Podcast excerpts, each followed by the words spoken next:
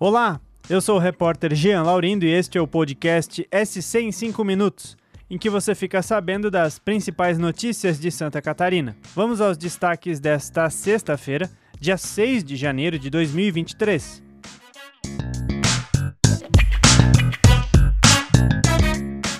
Santa Catarina registrou três casos de suspeitas de feminicídio em apenas dois dias. Com isso, o estado tem o início do ano mais violento desde pelo menos 2019. Os crimes já superam os casos de violência doméstica que resultaram em morte ocorridos em todo o mês de janeiro de 2020 e de 2021. Nesses dois anos, o mês fechou com dois assassinatos. Entre as vítimas estão uma grávida morta com um tiro na nuca pelo próprio filho, em Benedito Novo, e o de uma mulher assassinada a facadas pelo ex-companheiro em Canoinhas.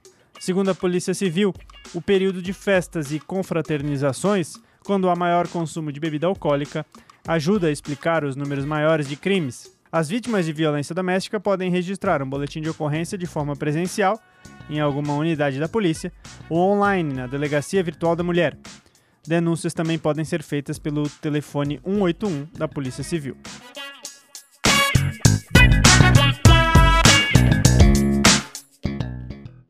Ainda na área da segurança pública, dois jovens morreram após uma perseguição e troca de tiros com a polícia militar na BR-101, em Barra Velha. A PM diz que a dupla foi responsável por um roubo seguido de sequestro ocorrido horas antes, em Itapema. As identidades não foram divulgadas, mas uma das vítimas tinha 16 anos e o outro 22. A ocorrência começou quando um homem teve o carro roubado na rodoviária de Itapema. Ele chegou a ser mantido dentro do veículo pelos criminosos e foi abandonado depois em Camboriú. Horas mais tarde, a PM interceptou o automóvel na BR-101. A polícia diz que a dupla desceu do carro e apontou armas para os agentes. Os dois suspeitos morreram ainda no local e nenhum militar ficou ferido.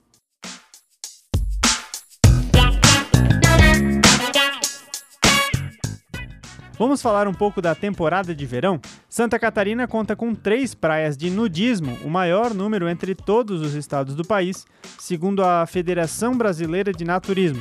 Os locais onde o nudismo social é liberado são as praias de Pedras Altas, em Palhoça, da Galheta, em Florianópolis, e do Pinho, em Balneário Camboriú. Essa última costuma ser a mais cheia e também é considerada a primeira de naturismo do país. As praias são atrações para parte dos turistas que aproveitam o período de férias para curtir o descanso no litoral de Santa Catarina.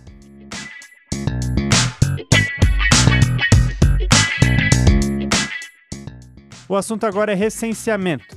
O IBGE disponibilizou o Disque Censo para moradores de Santa Catarina que ainda não foram recenseados. Por meio do número 137, a população pode entrar em contato com o IBGE para que o recenseador vá até a sua residência. A ligação é gratuita e pode ser feita todos os dias, das 8 da manhã às 9 e meia da noite. Antes de usar o telefone 137, é importante conferir se nenhum outro morador da casa já respondeu ao censo. De acordo com o IBGE, o atendente vai pedir informações de identificação e endereço para repassar à equipe do município para que seja feita a visita presencial. O prazo para atendimento do chamado é de até 30 dias. Até a quinta-feira, Santa Catarina tinha 7 milhões e 300 mil catarinenses já recenseados. Isso equivale a 93% da população estimada.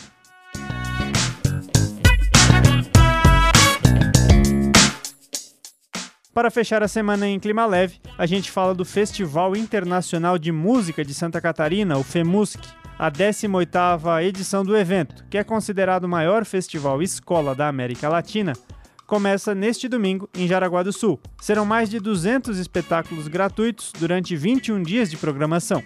O show de abertura fará uma homenagem a três importantes compositores da música popular brasileira: Valdir Azevedo, Vinícius de Moraes e Ari Barroso. A entrada para o show é livre, assim como os demais espetáculos, mas é necessário retirar o ingresso antecipadamente. A programação reunirá mais de 800 músicos do Brasil e de outros 32 países. Entre os destaques da edição, de acordo com os organizadores, estão o maestro Roberto Duarte e o instrumentista Renato Borghetti.